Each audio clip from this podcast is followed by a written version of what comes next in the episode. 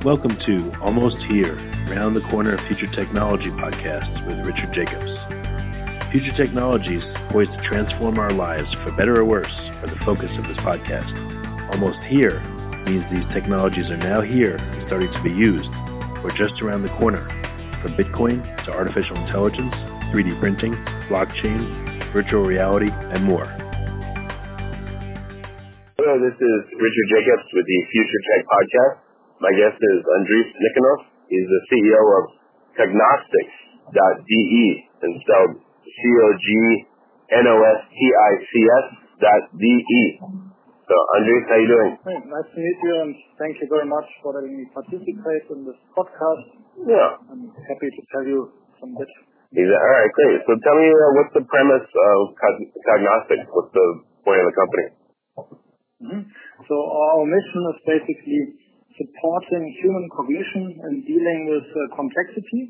So for this we have a large methodological toolbox of uh, quite many independent technologies which were developed in conjunction with cognitive scientists and also supported heavily by artificial intelligence. So it might sound a bit abstract, but Cognostics is also, besides us being a company, it's also a research field, research on thinking and cognitive science. That Mm. was the focus of the Parmenides Foundation for 20 years. And Cognostics AG is actually a spin-off of this research foundation. So Cognostics is the science of thinking, essentially? Exactly, of, of thinking and supporting thinking as well. Is the, uh, is the, uh, let's see, what would you call it? I guess the mascot of the uh, industry, Rodin the thinker? You know, that statue? Yeah, yeah, you could say so. I mean, as I mentioned before, like Parmenides, he's also a famous um, philosopher, and he's also the mascot of the Parmenides Foundation, research institute, which uh, shaped the field, this research field. But uh, I guess there are multiple philosophers who deserve to be mentioned in this context. Okay. It sounds like an interesting field. So what are, uh, you know, now that you work in the field, you see it very differently, I'm sure, than when you first started. What got you interested in it, and what what do you know about the field that a normal person wouldn't know? Like, what are some interesting insights you have?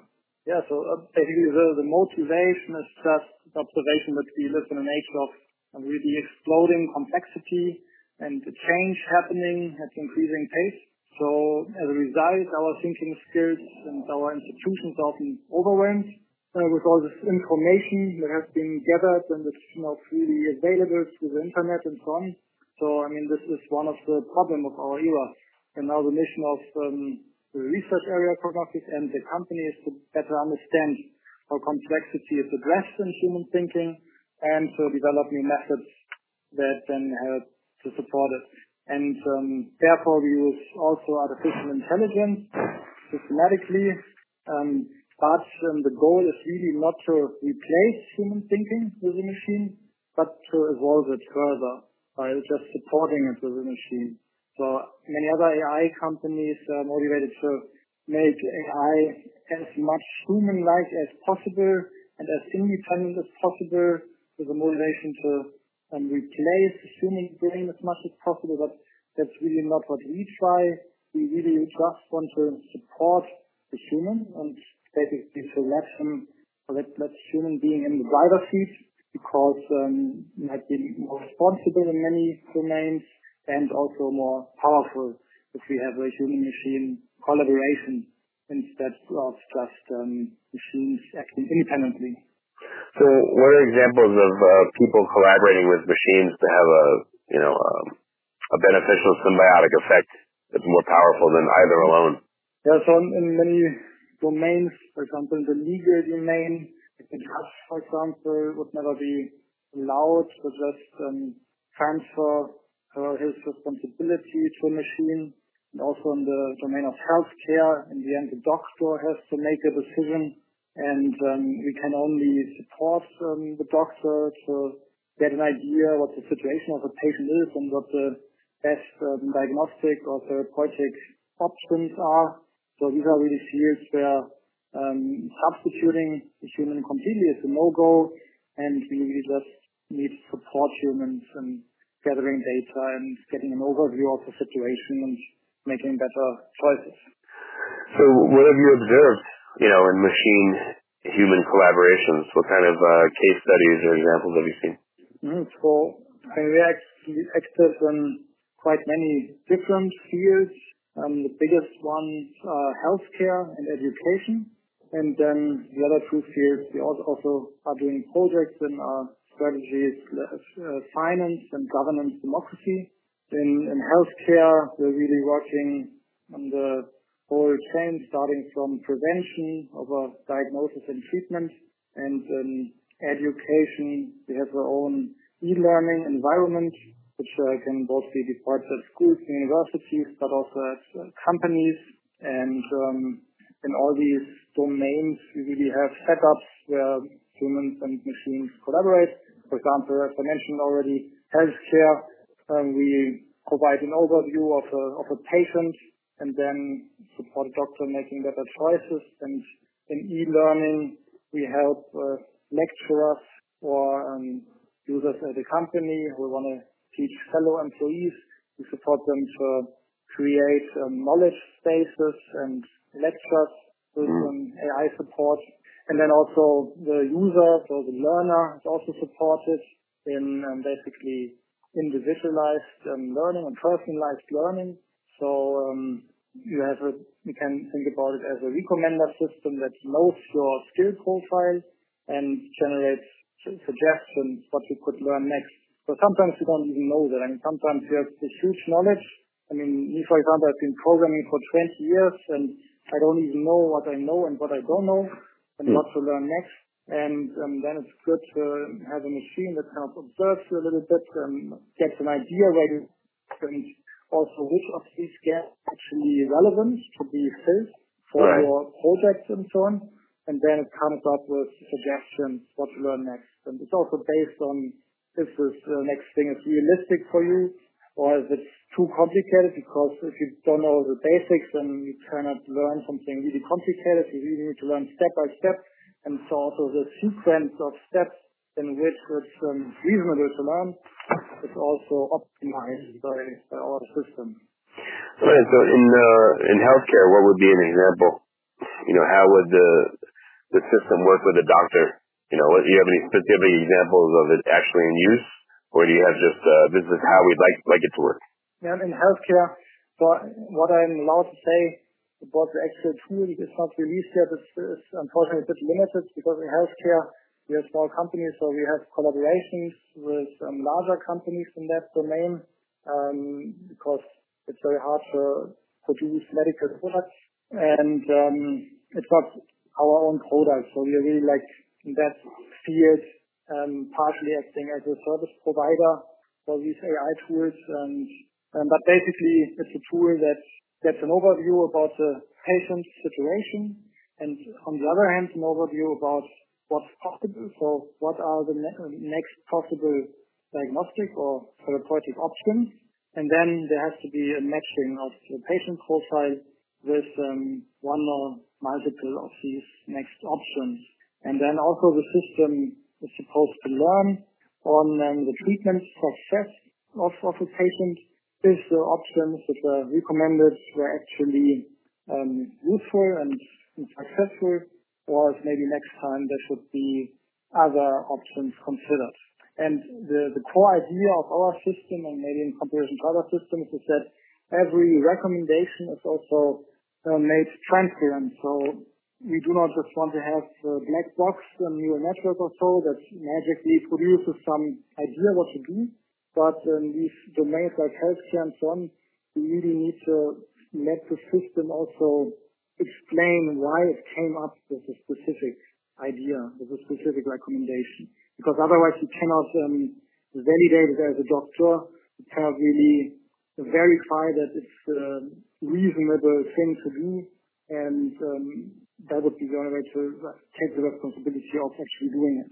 So hmm. the systems we work on are usually quite transparent, much more transparent than standard approaches to machine learning and AI. How do you have to uh, do things a little bit differently, or do you, you know, versus standard machine learning systems and AI systems? What do you have to keep in mind, and how do you have to create them versus how everyone else is doing it? So basically, methodologically, in all use cases, we try to provide an environment in which man and machine can collaborate. And for that, we define domain-specific languages or like ontologies, you can call it, that both man and machine speak. So that allows really for an interaction. We can call it like the model that uh, both the human can interpret and also machine can interpret. And, then every decision or every reasoning process that the machine does can also be understood by by humans. So we sometimes use standard processes as well, like neural networks, and support vector machines and so on, but um, only for specific tasks and for the critical tasks we also have, um, we might call it more hard-coded models with um, less parameters that can still be interpreted by a human. So if you, have a, if you know the meaning of a parameter, then even if it's trained and learned and optimized, um, via feedback, it's um, less critical than like a neural network with um, 100,000 parameters that you cannot interpret. So basically, we limit the set of parameters that are magically modified, and um, then each parameter that is trained or learned um, can be interpreted in critical cases. Of course, there are also other use cases where you use um, standard approaches only like reinforcement learning, neural networks, and so on. Um, if it's out and if it's not critical, like for simple things like, like image recognition or pattern recognition, there's absolutely no problem with doing so. But in other cases, we need to be careful with having such intransparent approaches. Okay. So what uh, what fields do you think that's going to be, you know, the machine human collaboration is going to be like the most important, and you know maybe ones that we haven't discussed yet? And what do you want to work on in addition to what you're doing? Yeah, I mean, I mean, our focus is not not only the the human machine collaboration. The, the main focus of the mission is um, more like really supporting the human in dealing with complexity and like machine learning is really just one of the tools that we use in most cases, but really that's the tool that we use to, do this. And um, one of the new projects uh, we started with very recently is um, one, for example, platform that we collaborate on collaboration with uh, German newspaper and other partners, platform for political dialogue that um, is supposed to support um, political which are quite complex. We observed that platforms like Facebook are really not, not made for the, for complex discussions. And actually, they even sometimes abused for political purposes, like for example Cambridge Analytica, exploited user profiles for targeted marketing and so on. So we want to really actually build a platform not as a merely as a social network, but as a platform for providing structures that allow for complex discussions. For that, you need, for example, the linkedness between arguments and counter-arguments so that users are empowered to always see the bigger picture of a whole debate and not just um, one opinion bubble, but really the, the big picture. And um, that we believe will lead to more constructive discussions. And um, that's also, again, a problem where complexity usually prevents having structured discussions, and we want to tackle this. Another problem, another project is um, project funded by the German government um, where we develop a tool for companies that helps with more sustainable and social and innovative planning for the future. Mm-hmm. And um, for that, we generate for each company a very unique profile that um, basically is used to um, let the system recommends future-oriented strategies. And then again, the system learns based on the success rate of uh, companies doing specific things, um, learns how to improve itself and make even better, suggestions. And again, this is a complex situation because every company has so many um, observables, parameters, and needs and goals, and they're all intertwined. It's quite hard to say like where you should invest at a specific moment. And we are really working on building a system that at least helps to allocate resources to some extent and then lets companies um, do better planning for like long-term future fitness, basically. Hmm. So these are other, other fields. So what's uh, I mean, what's interesting to you about cognostics in the field, and what you know, what have you learned that surprised you? You didn't know before, what you think is like super interesting? Mm, yeah, I mean, we are more on the practical side, to be honest, in cognostics AG. So, I mean, I learned more about in the last years, um, so three years I've been working there, mostly about um, software development, efficient software development, also with um, larger clients. So um, mostly I learned about this like years ago. I, I, worked almost 100% as a software developer because the company was still very small. And now I'm doing um, mostly management. So this was my personal development and in this direction I also learned quite a lot how to um, manage um, projects and how to translate requirements to actually things that are doable for our team and um, how to do planning and how to build a good architecture that is robust for science purpose and so on. It was actually quite practical things that I learned. Um, but on the sideline, of course, I also followed the research that is still in our company and also in the Communist Foundation.